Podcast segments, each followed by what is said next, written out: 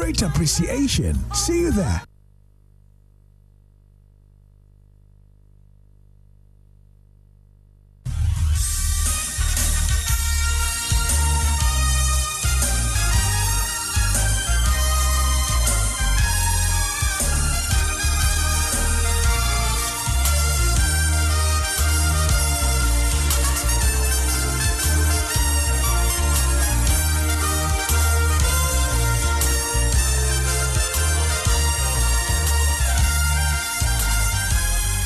Bringing hope to many around the globe, transforming lives into legacies. Living Word with Pastor Mensa Otabil.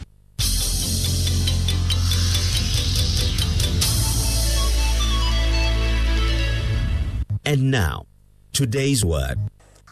There was a second goat. And this second goat was not killed. It was called the scapegoat. The scapegoat. The offering of the scapegoat is in Leviticus chapter 16, verses 21 to 22.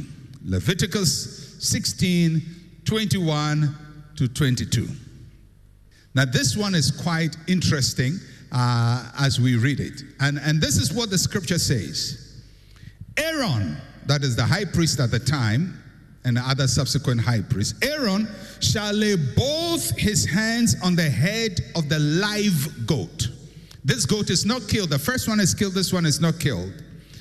Shall lay both his hands on the head of the live goat, confess over it all the iniquities of the children of Israel and all their transgressions concerning all their sins putting them on the head of the goat, and shall send it away into the wilderness by the hand of a suitable man.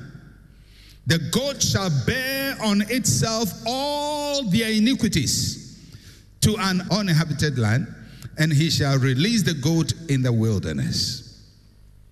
So, in the first instance, the goat does not bear the sins of the people. The goat pays for the sins of the people, does not bear it but pays for it.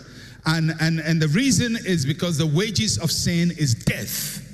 And so when sin occurs, death must happen. And since God can will not kill us because we need to repent, if he kills us, we can repent. God then punishes somebody else, in this case, a goat, so that we can have life. Or the people can have life. So the goat has done no sin. When the people were sinning, the goat was not there. But on the goat, the sins of the people is laid. So that goat is killed, and that goes to uh, to the mercy seat. But this second goat, it is not killed. They bring the goat to the high priest.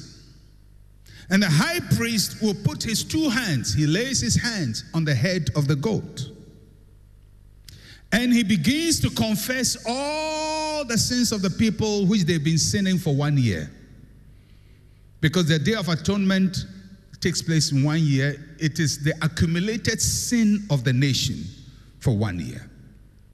So the high priest puts his two hands on the head of the goat and begins to talk about the sins. We are liars, we are cheats, we committed adultery, we've been stealing from people, we've been inflating prices. We've been changing premix oil for something else. you know, so all this, so the high priest is the one saying it. We, we, these are the sins we've committed, and he says them. It, it will be a long list of sins, including everybody's. I went to chase somebody's husband. So we have taken people's people's wives. We have uh, all of that, all of that. So the goat is there quietly, and the high priest is pronouncing these sins upon the goat and the sins, the transgressions, all of them, the iniquities, all of them upon the head of the goat. So by the time the priest finishes that, that process, the sin of Israel has now left the people and is now upon the goat. So, in that sense, the goat then carries the sins of the people. It carries the sins of the people. Now, in the first goat, the first goat that is killed, it doesn't carry the sins of the people. It it is sacrificed for the sins of the people. But this one carries it and is still alive. It's not dead. It carries the sins of the people. Now, after this goat is carrying the sins of the people, the idea is that all the sins of the people has now been removed from them. Not only forgiven, but removed from them and now placed upon this goat. Then something else will happen. The goat bearing the sin of the people will be taken from the camp, taken from Israel, or, or where the people are taken from the temple, and taken outside. Traditionally, it is taken about 12 miles outside. And when it is taken outside, it is released in the wilderness, never to come back to Israel. So it leaves and it goes into the wilderness, according to the Bible, to an uninhabited land. It goes. Why do they do that? It, they do that to show that on the day of atonement, not only does God cover our sin, not only does God reconcile us, but He carries our sins away. And not only does He carry our sin, He removes the sin from His presence. So, powerful things happen on the day of atonement. The price for sin is paid, the sin is removed, the price is paid, and sin is removed. So it means that at every material time, when God, when they go through the day of atonement, not only have their sins been forgiven, but their sin has been removed. The tendency to sin has now been taken away from them so that they can live in righteousness for one year. And then after the one year, there'll be another day of atonement. That is how it occurs in the Old Testament. Now let's look at the New Testament, atonement in the New Testament. As you find out in the Old Testament, the goat was very, very important. That animal was very important. In the New Testament, do we also sacrifice goats? No. In the New Testament, Jesus is the lamb. John chapter 1, verse 35 and 36. Again, the next day, John stood with two of his disciples and looking at Jesus as he walked, he said, Behold the Lamb of God. In the New Testament, Jesus is frequently referred to as the Lamb of God. Why do they refer to him as that? Because they are referring to what happened in the Old Testament where the goat had to be sacrificed, but this time it is not a goat that comes to atone for our sins, but God Himself in physical form through the Lord Jesus Christ, who becomes the lamb that must take away our sins. So let's look at what Jesus does in the atonement for us in the New Testament. First, Jesus cleansed our sins with his blood. Hebrews chapter 9, verse 11 to 12. But Christ came as high priest of good things to come with a greater and more perfect tabernacle, not made with hands, that is not of this creation, not with the blood of goats and calves, but with his own blood he entered the most holy place once for all, having obtained eternal redemption. So when Jesus Christ died, he did exactly what the goat does. He also entered the Holy of Holies, but not the one in Jerusalem. He entered the Holy of Holies in heaven.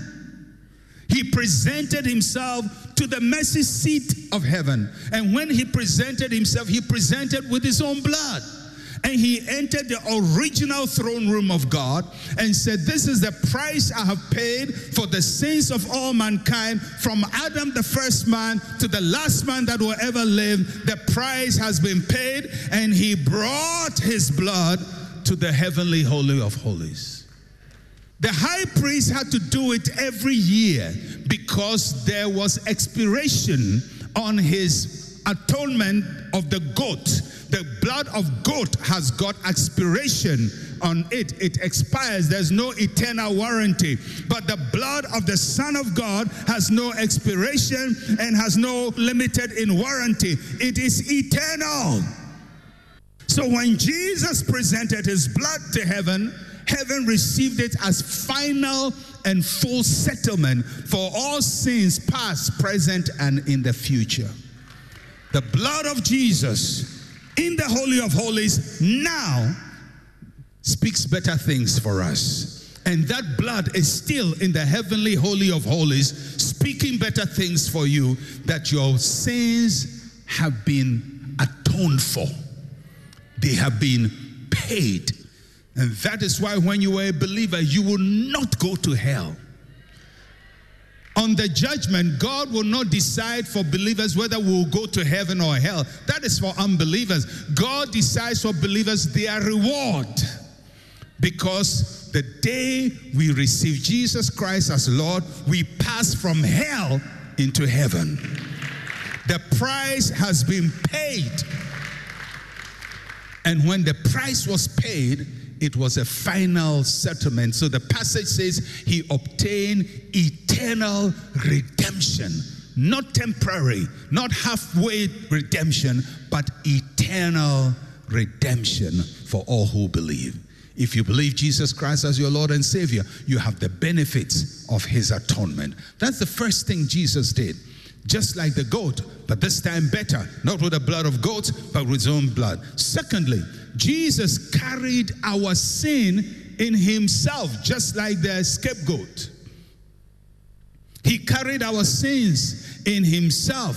First Peter chapter 2 verse 24. Who himself bore our sins in his own body on the tree that is the cross that we having died to sins might live for righteousness by whose stripes we are healed now, the second goat took the sins of the people away from them. You know, many times we say, oh, people say, you know, I'm, I'm born again, but you know, I, I, I, am also a sinner, like everybody else. Now, the second goat took care of that. Not only have your sins been forgiven, but the tendency to sin has also been removed from you. That means you have no appetite for sin. And when Jesus Christ died, that is what he did. He also conquered sin and its power and dominion over us. He atoned for our sin. He removed our sin from us as far as the east is from the west. He separated us from sin. Somebody say, I'm separated from sin. That's what atonement means. He took our sins upon himself. Thirdly, not only did Jesus take our sins upon himself, but he took away our sins. He didn't just carry it, but like the scapegoat, he carried it and he took it away. John chapter 1, verse 29. The next day, John saw Jesus coming toward him, and he said, Behold, the Lamb of God who takes away the sins of the world takes out, not just forgives it, but takes it away. Takes it away. The picture there is of the scapegoat who takes away the sins of the world. The goat of the sin offering is punished for the sins of the people, but the scapegoat takes away the sins of the people. Jesus is made our scapegoat. That is where we get the English term scapegoat somebody who dies or is punished for another person's wrongs. He carried our sins in his own body and he did it outside the walls of Jerusalem. When he carried our sins, he was taken out and he died. And he descended to hell, an uninhabited place, and took our sins away from us, deposited it with the owner of sin, which is the devil and he resurrected alive forevermore. So, where is your sin? It's been forgiven, but not only forgiven, it's been taken away eternally. Sin, therefore, has no dominion over you. That's why a believer can say, As for this sin, I don't even know how I can overcome it. You can overcome. Why? Because it has been taken away from your life. And it was nailed to the cross. Finally, in the atonement, Jesus mended our relationship with God. He mended our relationship with God. Colossians chapter 1, verse 19 to 20. For it pleased the Father that in him all fullness should dwell, and by him to reconcile all things to himself, by him, whether things on earth or things in heaven, having made peace through the blood of his cross.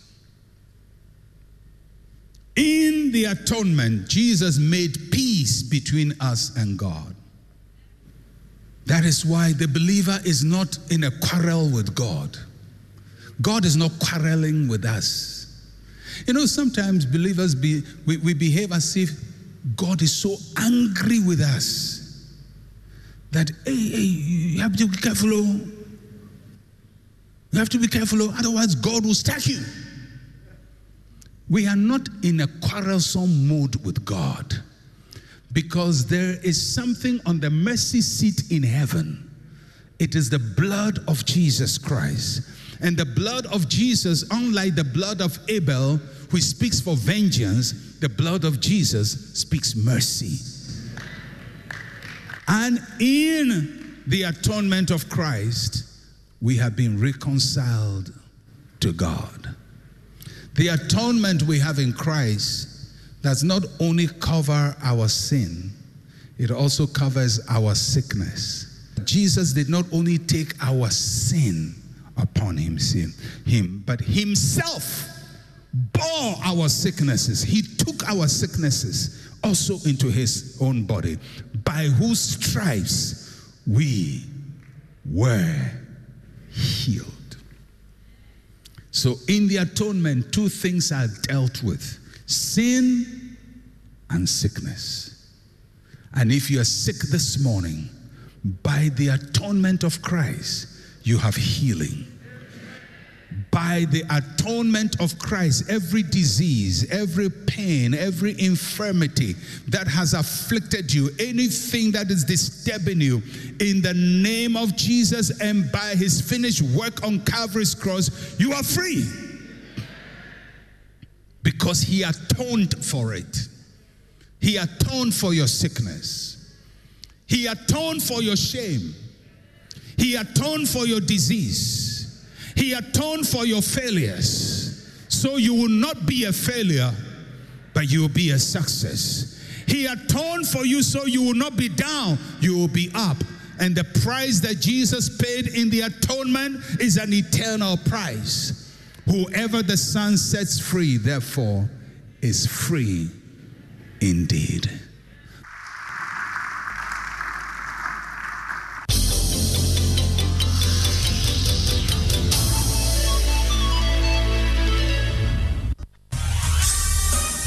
Thank you for listening to Living Word. To interact with Pastor Mensa Otabil, like his page on Facebook. Follow him on Twitter at Mensa Otabil Email otabil at centralgospel.com or call plus 233 302 688 000.